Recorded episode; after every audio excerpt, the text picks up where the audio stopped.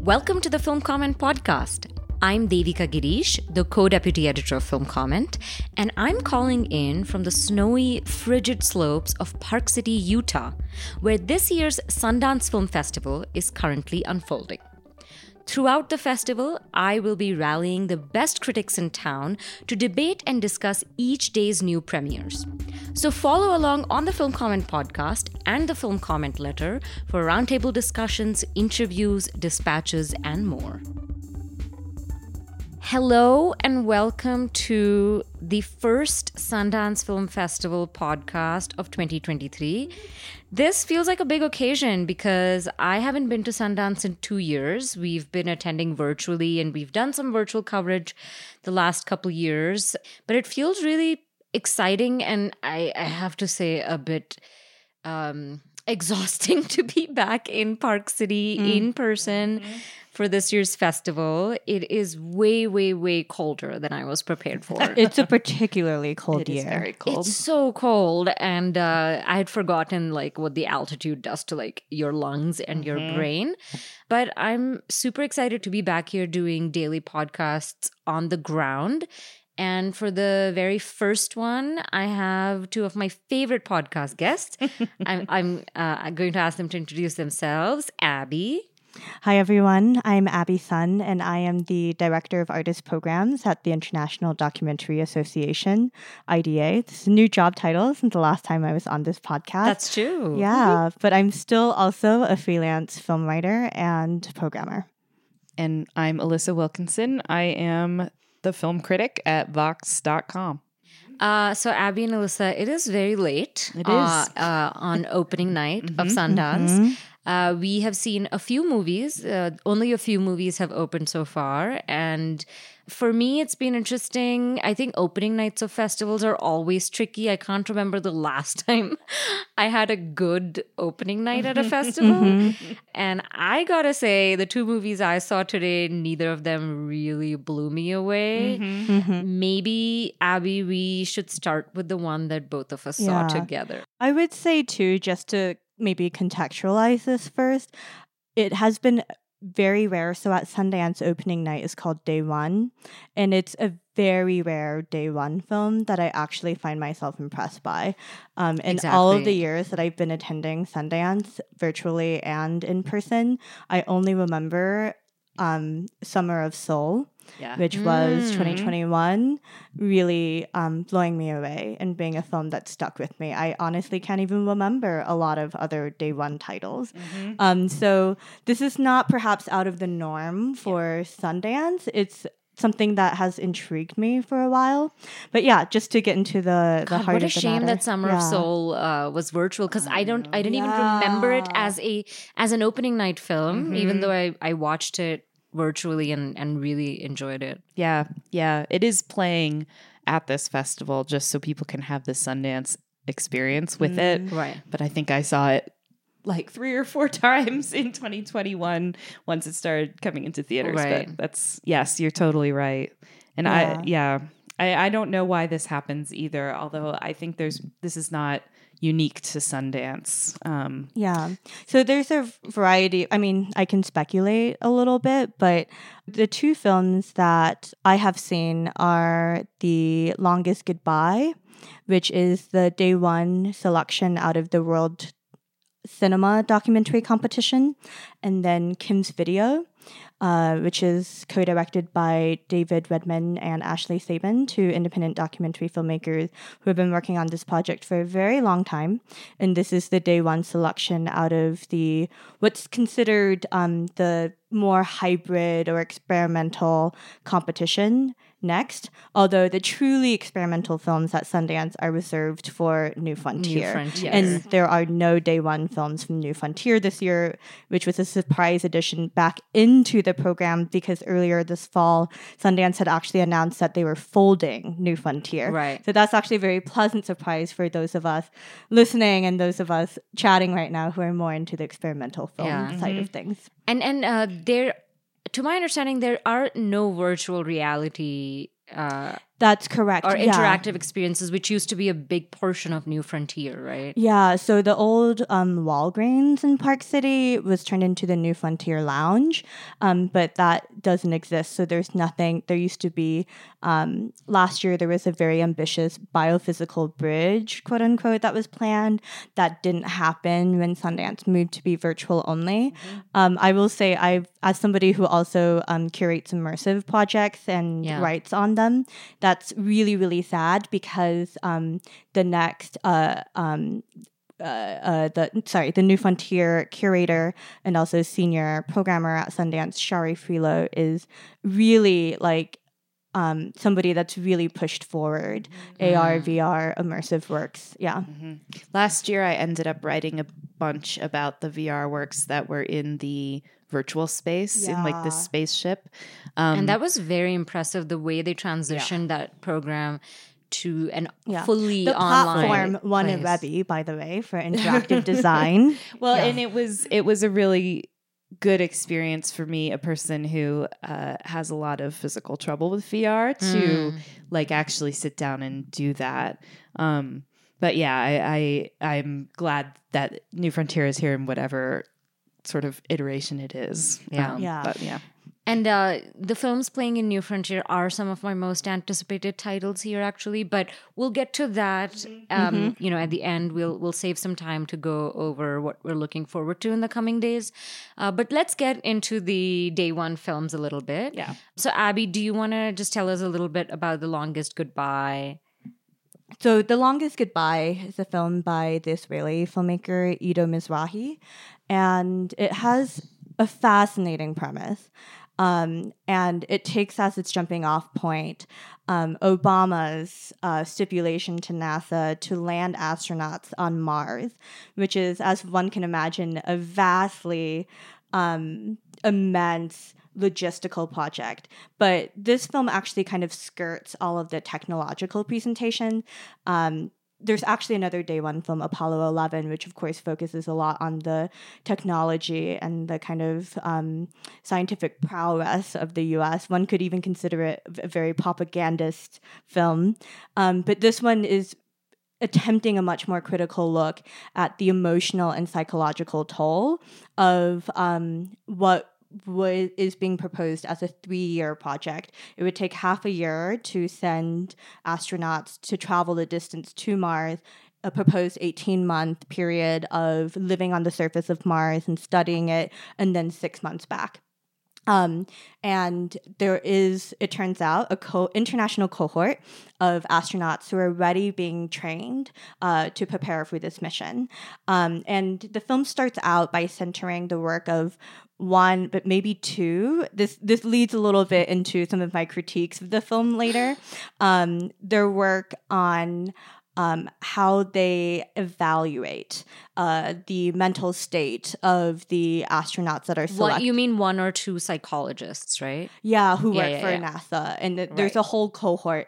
But, I mean, the reason I'm kind of hedging around all of this is because the film, if I were to speculate as to the structural organization of it, is that it's thematic as opposed to chronological or whatever other organizing logic we might have. Or I might call it idiosyncratic. Yes. Not even thematic.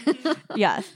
So it touches on things like I would say almost the entire first act of the film is focused on an inquiry or perhaps an obsession into what happens with women astronauts and their families, their spouses, and their children when they're being abandoned. Mm-hmm. But there's never any male astronauts that are asked or speak on the record or at all. So it also, to me, it came off as playing into quite retrograde stereotypes about the role of women in a nuclear family unit. It then moves into kind of the psychological toll of maybe being in a very enclosed space with a small group of peers and some perhaps conflicts that can arise out of that. This is actually a rather abbreviated part of the film. I wish I was a little bit intrigued by this. Yeah. And then it ends in kind of a strange twist on how NASA and the European Space Agency in particular are using what appear to be actually quite rudimentary at this point AI robots to serve as emotional even Alexa companions. Level. I'm sorry. I cannot describe this robot whose name is Simon with a C. Yes. And was the most disturbing kind of line drawing face. It's like and a really long lag in answering questions. Yeah, and a voice that is like eerily like Hal. Yes. You know. Yes. Yeah. I mean, I'm trying to like maybe point out some positives first. So I will say, so there's these sessions that the psychologist in the beginning has with one of the like astronaut and training cohort members in particular, but we don't really see or hear the contents of that. We really just hear the psychologist kind of summarizing how he analyzes things. And then there's actually all of these archival portions that get woven in. There's one astronaut, a woman who walked this International Space Station 3 times, and it uses archival footage of her, appears to be nightly calls with her husband and her son. But it's also, again, we don't really see or encounter, like get to experience a lot of that playing out in real time. A lot of it is overlaid by her now adult son talking about how difficult it was emotionally not to have his mother. And there's some very bad, but it's supposed to be bad, flute playing duets between the two of them. Yes. And then there's a lot of other just kind of random archival that to me, I was actually quite disturbed watching it on a big screen. There appears to be this kind of like anti-noise digitized filter that gets applied to all of it. Whether it's film footage or video, and it really creates this kind of eerie, washed-out look. I assume it was done to kind of make all of these different video formats appear uniform for an audience, but it's done in a rather amateurish way. Yeah. I mean, I think that on the most basic level, the film is very haphazardly organized. I mean, it just took me out of any thematic insights that the film was providing. The fact that it's very circular. Yeah, and it just jumps around. It has a lot of kind of stock-ish footage. There are these kinds of classic documentary scenes or images that feel like filler.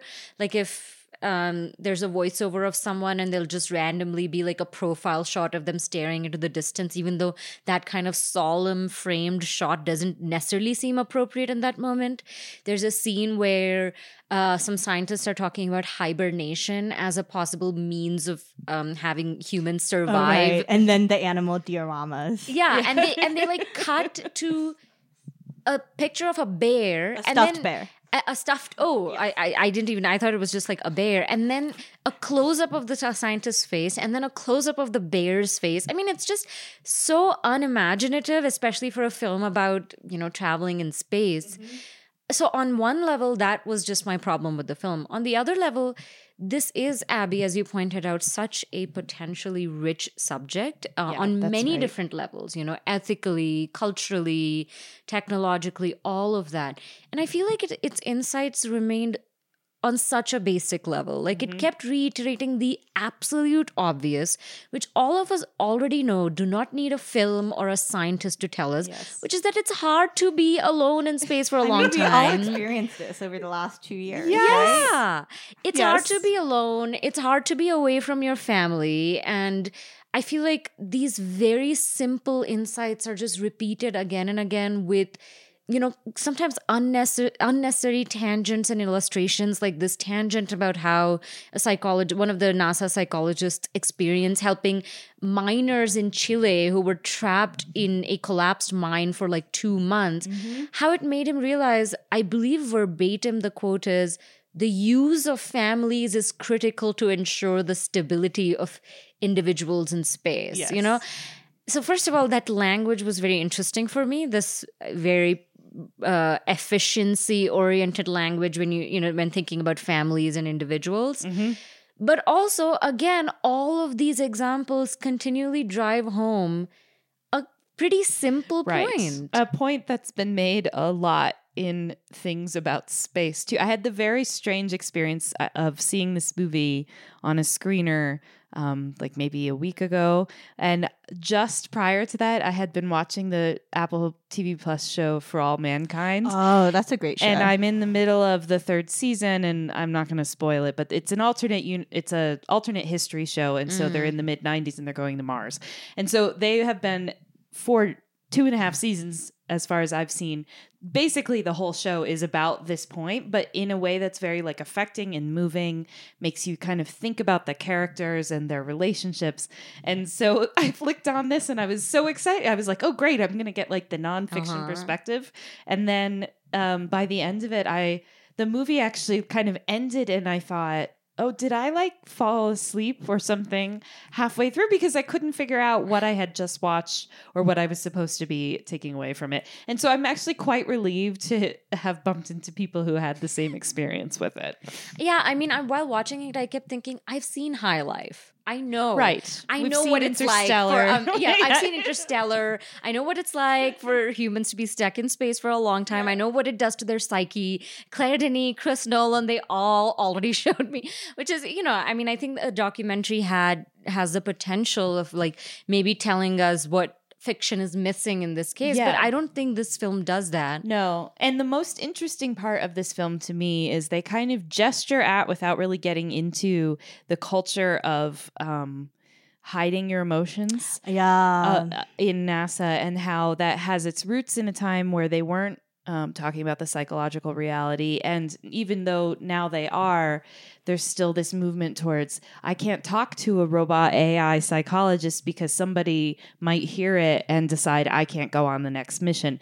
That's fascinating. I really want to think about that and what that means for the kinds of explorations we do and what kind of the implications are. And of course, you can't fault a movie for not being the movie you wanted to see, but that seemed so interesting to me that like when we got to the Chilean miners, I was just like, I don't know what movie this is. Because the main difference too between the Chilean miners, which are also introduced in a very strange way, because the psychologist that we're talking about is the first person who's introduced. He's the one in the first act. And he completely disappears for act 2 and 3 and pops back in for this interlude and then never appears on screen again. And it's not like particularly connected, but the film's true ending actually is the two female astronauts, the one currently in training and the one who has already walked the International Space Station. Katie Coleman, and is retired. Yeah. Both emphatically state that despite all of the difficulties with their family, how it's affected their partners, how it might have affected them, they do not regret a single thing, and they would do anything to go back to space again. Right. Yeah. Yeah. So like this. Like why? And I thought, okay, they're going to tell us why. Is there something, there's a psychology thing that when you're in space that long, you get so used to it. It's hinted that Katie Coleman, had this like pressure to do more. And I thought maybe they'd get into that. Like maybe astronauts just feel this, they have this limited time out, like away from planet Earth. You probably feel like the weight of the world on your shoulders when you're in that position. But yeah, that isn't explored. And I just want to touch upon something Abby brought up too about this unspoken, slightly retrograde subtext of the focus being on two women astronauts in the context of this whole conversation about the importance of the family structure and familial connection. But gender never being really acknowledged. I mean, it's never really made clear that like what their roles are and how they're necessarily different from the roles of like male astronauts in families. And also, more broadly speaking, just the examples shown are quite traditional families, traditional families or couples that are aspiring for very traditional family structure. So I was kind of interested in that too. I mean, are they choosing astronauts also, who have those instance, kinds of families? For instance, the current cohort of astronaut trainees is actually very diverse racially, but everybody in the film is white. Yeah. Yeah. Yep. Right. Mm-hmm. Yeah. And I think when you have a psychological framework that's so reliant on having a strong traditional family structure, then who does it include and who does it exclude, and what values is it necessarily reinforcing? These are all things that just come up in the course of the film, but it just keeps reiterating these very obvious messages. I will say, having had the experience of served on the editorial committee for POV, which is U.S. public media's longest-running documentary strand. So this project is a lot of the funding comes from ITVS, which also provides broadcast licensing and financing for documentaries in the independent lens strand. And one thing that I did hear, because PBS station managers are also a part of EdCom, one thing that I know that they value are actually films that have a lot more repetitiveness than those who would go into the theater to watch, because they're assuming that viewers, if it's broadcast on TV, might join in the middle. Yeah. Yep. Interesting. Yep. Well, I don't know if it's worth it to flog this dead horse any longer. I think this was definitely an underwhelming first watch. Maybe let's talk about one movie that, Alyssa, you just saw, I believe, The Pod Generation. I did. Yes. Yeah. Which I was quite excited for because Sophie Barth's movie Cold Souls is one of those movies that I just think about a lot. I watched it so long ago that I'm not even sure what my opinion of the movie would be. But that's the one where if your soul is burdening you too much, you can undergo a procedure that removes it and puts it in storage so you can go through your life without the burden of your soul, and Paul Giamatti plays himself. It's a delightful film. Ooh.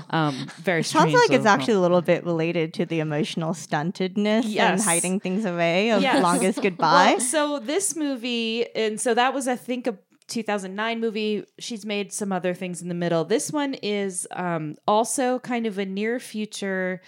Dystopia is too strong of a word for it, but it kind of has the same vibe as like a Her movie in terms of production design. We kind of get a sense at some point that it's set near the end of the 21st century, but you wouldn't necessarily know that at the beginning. And there are many things that have happened in this world. One of the big ones being that technology has gotten to the point where all of nature is something that humans are only ever experiencing through like technological mediation. So like one thing that they do when they need like a break from life is like sit at these little things that kind of look like bars and have plants growing in like little greenhouses, and then you sit there with like a mask on your face and you breathe in the oxygen, and it's like a treat that you do because otherwise you wouldn't have direct access to trees and things like that. So the main thing is these pods, which kind of pop up in different places, but the sort of central one in the film is that they've developed a way for you to not carry a baby in the womb. I just want to interrupt to say that for the longest time, I just thought this movie was a documentary about podcasters. Yeah. The generation of podcasters. I kept calling it Pod People, which is a Mystery Science Theater episode. But anyhow, they're like, they look like eggs or like something that Apple would make, except that they're kind of wombs that serve sort of like surrogates, I guess, but they you kind of get on the list, and if you get in, you pay all this money, and this company will like create and incubate your baby for you, and you can move the pod around with you. And as the movie's kind of unfolding, we sort of understand more about it. And I really love a film that builds a world in that way. So that was really fun to watch. But, you know, the kind of gist of it is something that's designed for me to be really interested in it, because it's something that I think can talk about a lot, which is, you know, what happens if we commodify like human experiences to the point where all human experiences are things we're going to have to pay for. They're all going to be like done through. There's a moment where someone says, "Oh, our government stopped funding education a long time ago, so we're so lucky that these companies actually pay for it." So there's like kind of all these implications in the background of the film. Alyssa, can you have a baby without a pod in this world? You can have a natural baby, but the pods have been developed, or at least the company tells people this, because women or, you know, people who don't want to give up their careers in order to gestate and sort of go through that process. And so it is kind of like an allegory for like it's like a surrogate, but it's actually a detachable womb or something. So it's not exploiting another person necessarily. Exactly. Yeah. And then also like tied in with freezing your eggs. Yep. So it's sort of all these things that I think one thing I really appreciate about this movie, as I did with Cold Souls, I have to say, is that often movies like this are fully dystopian. It's like we know from the start that this is just bad and we should all think it's bad. And this is a little more like, well, look, like this, there are legitimate reasons that we talk about today that this technology would develop in this direction. And there are upsides to it. There are good things about it. You know, there's a point where they're trying to decide like how the baby will be conceived, like what will the genetic material be? And they're like, actually, we don't need male involvement at all unless you want to have a boy because of chromosomes. Like if you like, we can just clone one of your stem cells and unite it with an egg and you'll have a baby. So there's like kind of all these interesting ethical questions, but it's not a movie that's really about the ethical questions. It's about this couple, Amelia Clark and Chiwetel Ejiofor, and he's a botanist. He grows plants and he's doesn't really like all this tech stuff. And she is a successful something. We don't totally know what she does. And I think the painting of their relationship is really interesting. You know, I think in the end, maybe I wasn't quite sure where I was supposed to land, but I think that's good sometimes with a movie like this. It's definitely the kind of film that I think is funny and gentle and quite lovely to look at. Great, interesting ideas about what will we be wearing at the end of the 21st century? Like, what are the small things that will be different in our lives without jumping into like full futurism or like we'll have flying cars or New York City subway still works the same way in the future.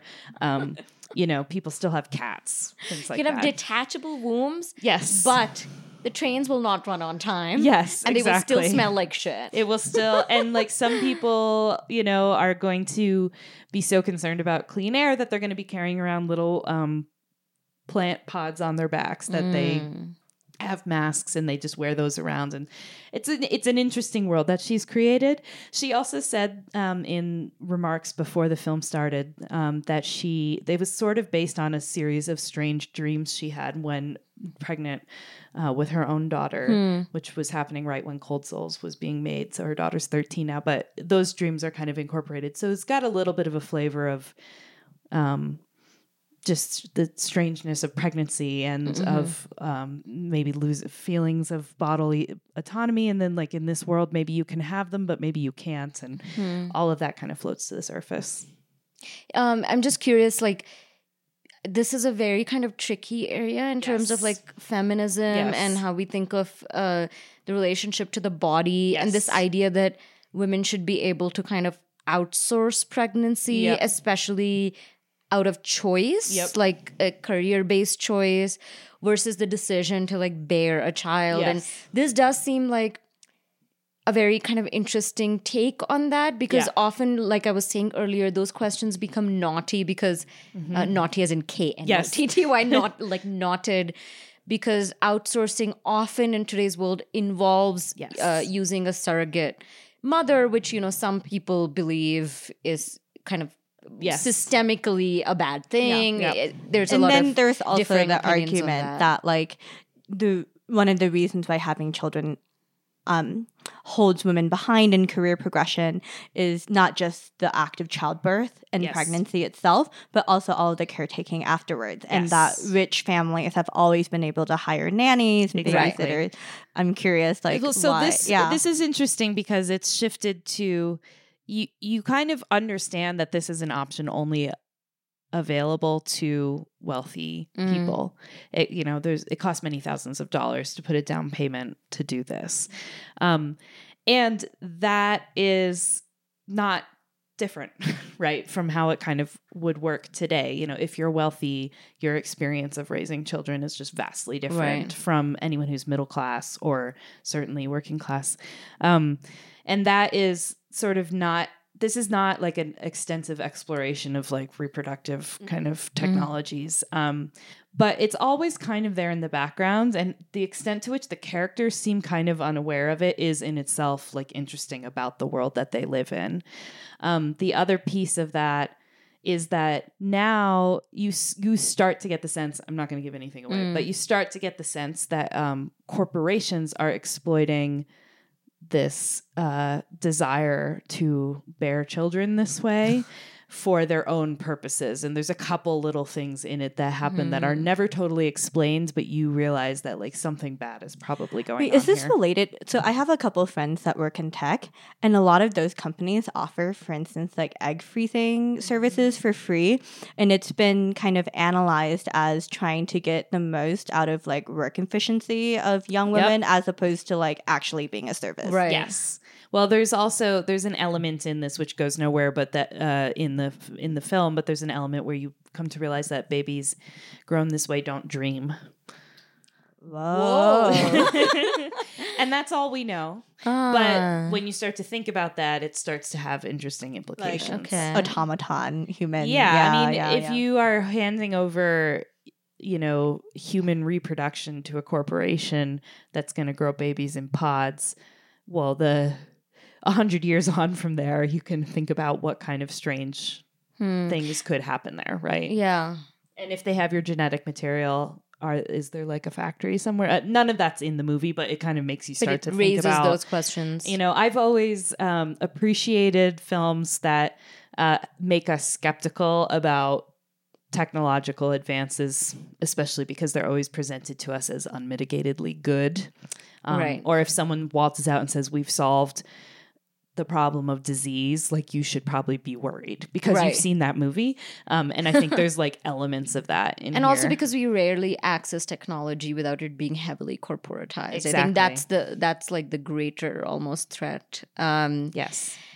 Well, this sounds like this is a pretty fascinating and thought-provoking and like good day one movie. Yeah, I mean, it's not going to be my best film of the festival by any stretch, but it's slow and it's gentle and it's funny. And it also like gets a little darker the longer you think about it. And I appreciate that in a film.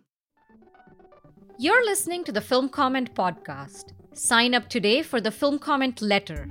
It's a free weekly digital newsletter featuring original film criticism and writing by Film Comment's editors and brilliant contributors.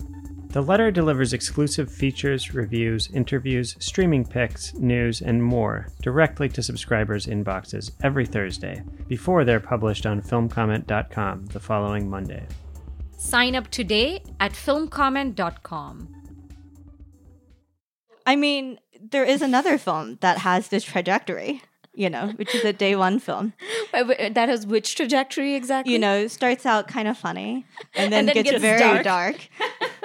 Well, we already mentioned it, so it's no surprise, but this is Kim's Video. Mm-hmm. Yeah. And for anybody who has been a cinephile in the last couple of decades, you will know the Kim's Video chain of VHS rental shops run by a Mr. Kim, who is oftentimes mysterious and many times gets quite demystified, actually, in this film. Yeah. I won't try to reveal too much because this is a heist caper film of sorts. If you are familiar with David Redmond and Ashley Sabin's filmography, or if you just Google David Redmond's name and you see that he is a professor in criminology, actually, you might actually get a sense of where something like this is heading.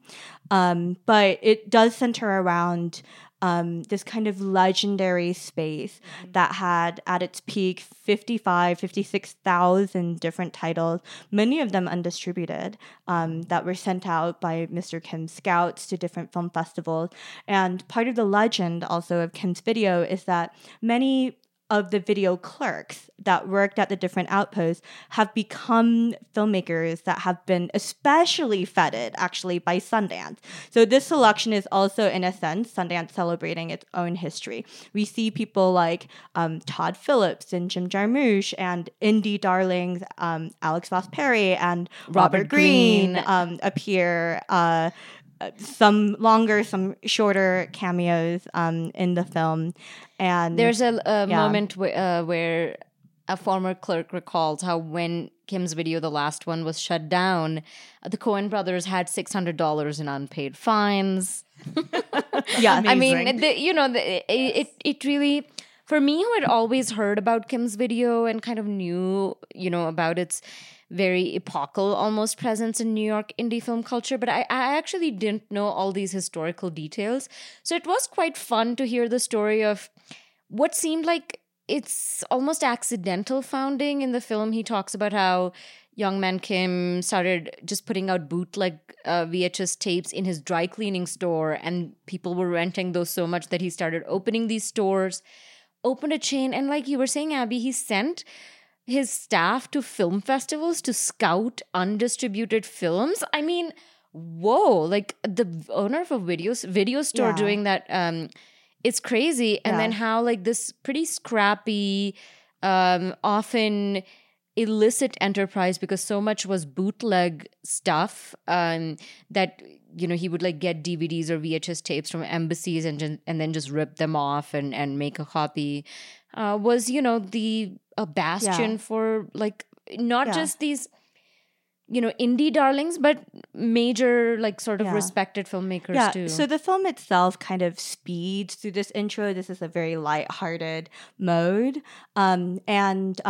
Again, for anyone who's been following, so it might not come as a surprise to you that it's very difficult to financially support an indie VHS rental store these days. And just so the premise of the film in brief is that David Redmond is basically kind of chasing the story of what happened to Kim's Video. And what actually happened was that when it got shut down... there was this one store, the most successful one, I think, called Mondo Kim's, that had 55,000 titles. And Mr. Kim put out a call for proposals and basically offered to donate the entire collection to any school or institution or anyone who made a bid, as long as they had the 3,000 square feet of space to house the collection.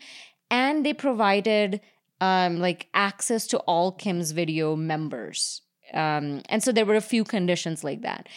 And apparently many institutions made proposals, according to Mr. Kim and other folks, NYU being one of them. But he went with the municipality of Salemi in Sicily, this little town that was trying to, I guess, revamp itself. It was a tourism initiative. Exactly. Which is actually what Sundance Film Festival is as well. Good point.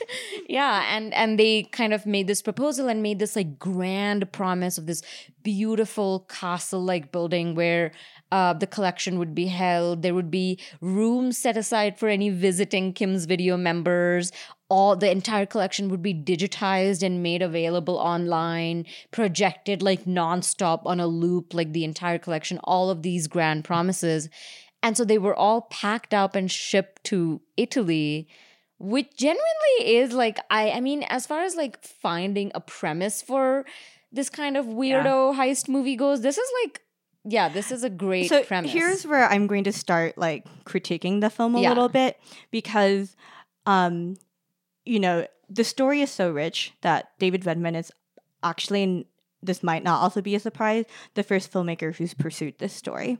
And the version that I've been previously most interested in is the one that was done by Jennifer Venditti, who even staged elaborate theater festivals. She's most well known now as a casting director. She has cast Uncut Gems and Euphoria and actually Nathan Fielder's The Rehearsal. But she also is a documentary film director. She made a film called Billy the Kid. This was supposed to be her second feature project. So unfortunately, that is actually never mentioned. There is an who I think Jim Jarmusch, I can't remember now, had also pursued this as a project. He is in the film. And so this is where it starts to get quite interesting for me, because David Redmond goes, he the door's unlocked, but he hops a fence, like there's, you know, he's just like wandering around. We could term it like urban exploration at this point. He gets himself involved in some town politics. The collection, but this was already known beforehand too, was abandoned. It was not climate controlled, right. You know, he was a Kim's Video member, could not check out a video, embroils himself in some local politics. Involving mafia and like corruption. We're not gonna, maybe a mayor who was involved with Berlusconi's Bunga Bunga parties. Yeah. And the entire structure of this is he's like really narrating a lot of it. Yeah. And so intercut with the footage that David is shooting himself are clips from a lot of the movies that he's referencing. So the voiceover is like both explaining this really wild setup for a caper film, as well as detailing his own cinephilia development into a filmmaker, and what he's gleaning and learning in real life from his obsession with film. Yeah. He connects it with a childhood, video stores and all of that. And it really, it's quite interesting because there is this sense that he's like trying to break into this exclusive club. When he started this project, he was not a filmmaker that was considered like as much festival success as a lot of the people that he's encountering. And this is like would be true of like 99.9% of filmmakers, because like the personalities in the film are very well established. Right. But also to me, it's interesting because David and Ashley's own work, it has been very experimental up until this point. Like chasing, going up against a lot of different conventional things. And this is actually on the surface a very conventional film. It leaves nothing up to interpretation. Yeah, whatsoever. I think the use of the clips from, his childhood favorites, or just films that were formative for him, is one of the most grating parts of the film, because the examples are just, they don't see, there doesn't seem to be any strong personal connection. And it's very simple, the narrative. Exactly. What we have described is like a lot more details than are actually in the film. And also, some of the examples that he uses. So for me, this is like not the first time that like stealing and art, we can look to like works like Banksy, who destroys his own work, for instance, like what is he stealing? But then actually, I was thinking a lot about the performance artist, life artist, maybe just common bank robber, Joe Gibbons. While watching this film, he was a Princeton art professor and started doing more and more outrageous things, and then eventually ended up robbing banks. Was it the personality he was playing, or was he actually a bank robber? He is sentenced to jail for it. And to clarify, this is relevant because eventually, kind of a spoiler alert, David in the film eventually decides that he's gonna like steal the movies from this holdout in Salemi. And he concocts a very meta and elaborate plan to steal the movie, taking inspiration. Maybe we won't reveal the mechanisms of it. That is a quite fun sequence in the film, but he takes inspiration from the movie Argo. And I think, so there is one way in which the references that he employs are just very simple and feel kind of forced. And that ties into my reservation with the film, that it truly just screams gimmick. And it doesn't have to, even though the premise is all very quirky, and it's very much like Abby was saying, a very lighthearted, self-referential film. But there's enough there for something very sincere to be at the heart of, a kind of goofy enterprise. There is this sincere love of the movies. There's the story of an institution that was beloved and fell apart. There is this quite, intriguing story of Italian like city politics that led to both the acquisition and abandonment of this collection. All of that, I think, he the first time he travels to Italy, it really feels like he's doing a man on the street sketch, like Billy on the Street or something. He's He's there without a translator. It actually feels quite disrespectful. I mean, he's just going up to people, yelling at them in English, and then, you know, he just returns from Italy not having found anything. And this could actually have been something investigative without necessarily having to become somber or, like, change the tone of the film. But, you know, there could have been a genuine kind of curiosity here. And instead it feels like it's all kind of building up to this gimmicky end in which there's a heist, and the heist feels a little bit almost like pointless, ultimately. I mean, how it influences the ultimate place and destiny of this collection is interesting. I would say also the end is public, what actually happens. So if you actually want to preserve the mystery for yourself, don't Google Kim's Video because the ending happened last year in real life. So, I mean, it is real. It's not a fiction film, and to be clear. And it's cool that he was, like, active the filmmakers were active in making that happen, and they kind of, their film became an intervention into what happened to this collection. But the entire film feels like just a very kind of slight performance constructed around that event. And I just wish that there was actually a sense of risk, a sense of serendipity, a sense of, like, curiosity that came through in his travels and his explorations as shown in the film. Yeah, I know what happened at the end. So I actually tried to watch this on a screener and the audio didn't work, so I didn't end up watching it. But yeah, that gimmick thing is such a frustration when you feel like, for me anyhow, when it feels like the filmmaker is making themselves, like, pointlessly the center of the film. When they never needed to be on any level. So yeah. I'm sure I'll see. But this is definitely aimed at a much different audience than the director's previous films. Fremantle, a new global production company, boarded last month. You know, for a general audience, I can see this. Like, some people who don't know what Kim's Video is, I can see this being a very fun watch. But for me, it's like, because it's supposed to be an ode to cinema, like, to me, it has to work for cinephiliacs as well. And I'm not quite sure it does. It seems to me like, in terms of, you know, the people here who are in this conversation, as people who have dedicated our lives to this, and as somebody who I know, like, the filmmakers have dedicated their lives to this as well, it just feels very simple. Yeah, it is very crowd-pleasing and simple, and I mean, I think this material lends itself to something crowd-pleasing, and, you know, I that is a strength of the movie, but I just wish it weren't so simple, because it feels like diluting the complexity and the legacy of the story. But anyway, so that was Kim's Video. And I think those are three of the kind of more buzzy opening night films. There were a couple others that maybe we'll catch up to in the coming days and get into.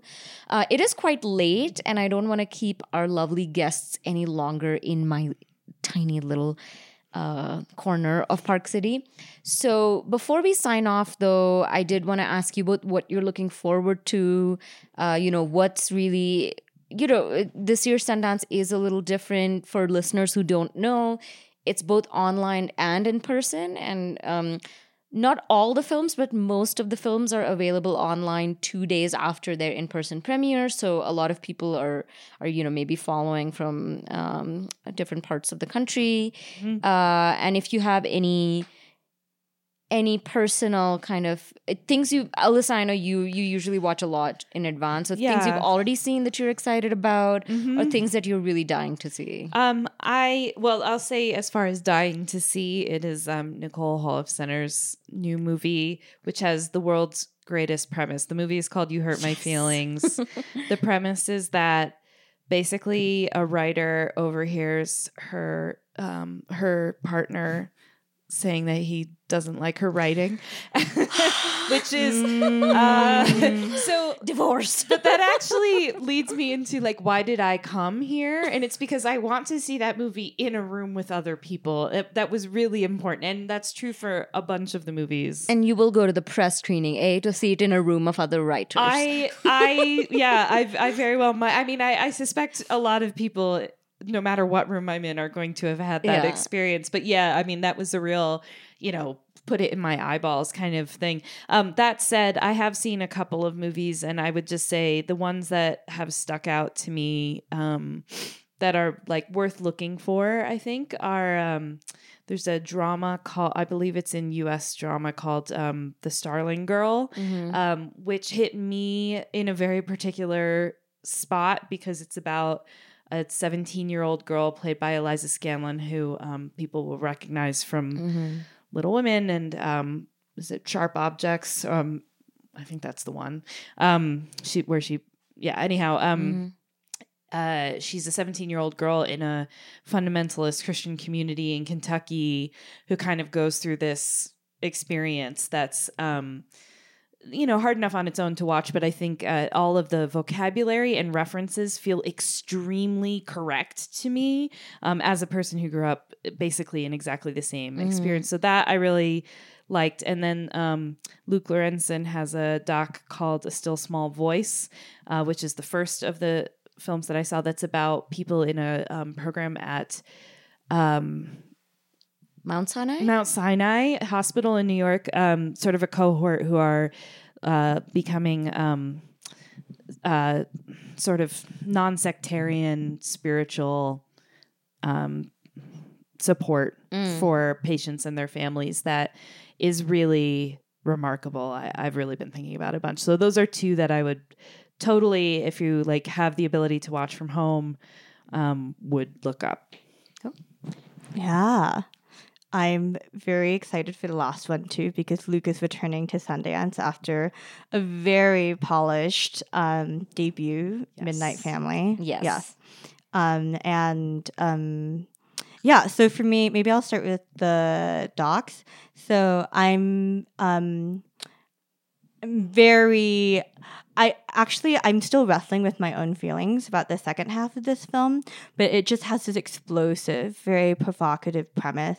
I'm still thinking about Milos Suthandho, which is in a kind of, it's also the name of the director. Very personal film, and she's investigating kind of the family, communal, personal rate of having grown up essentially in a racist social experiment during the apartheid regime of South Africa,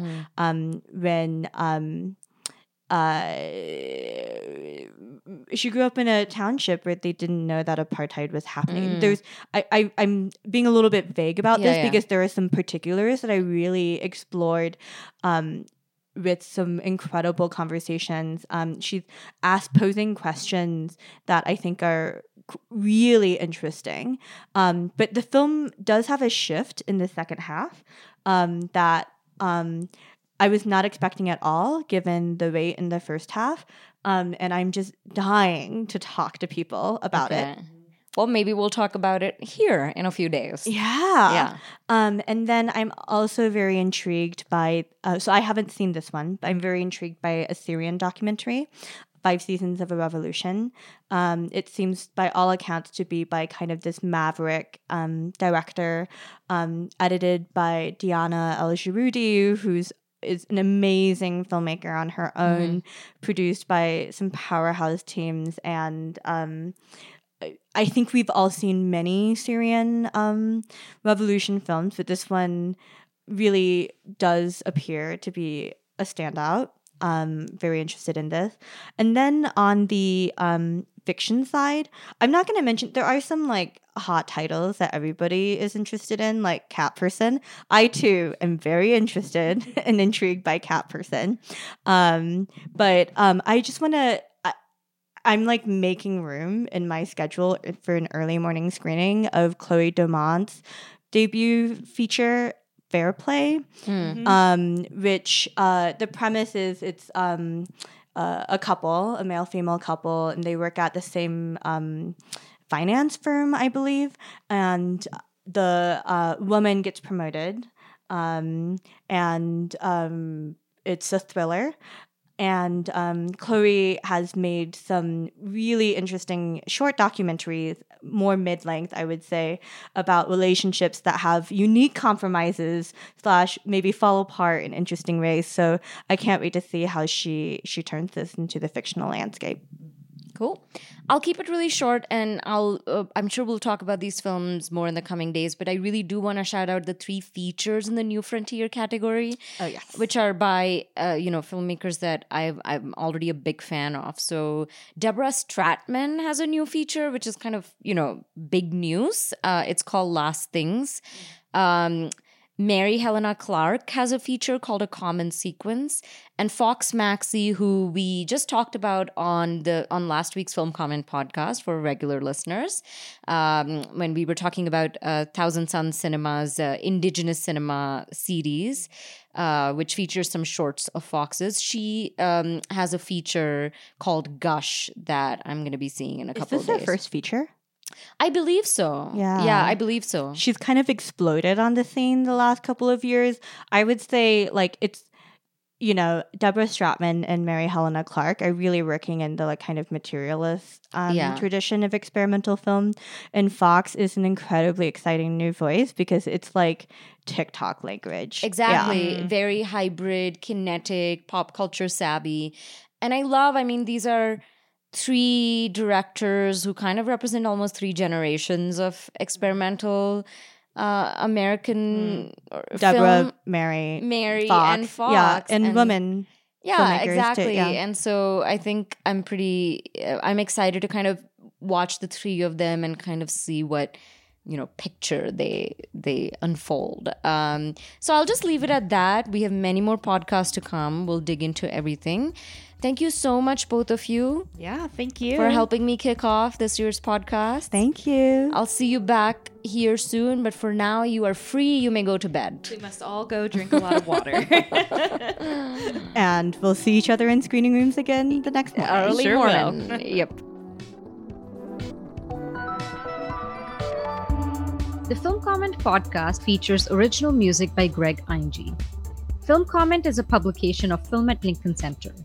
Since 1962, Film Comment has been the home of independent film journalism, publishing in-depth interviews, critical analysis, and feature coverage of mainstream, art house, and avant-garde filmmaking from around the world. Visit us online at filmcomment.com.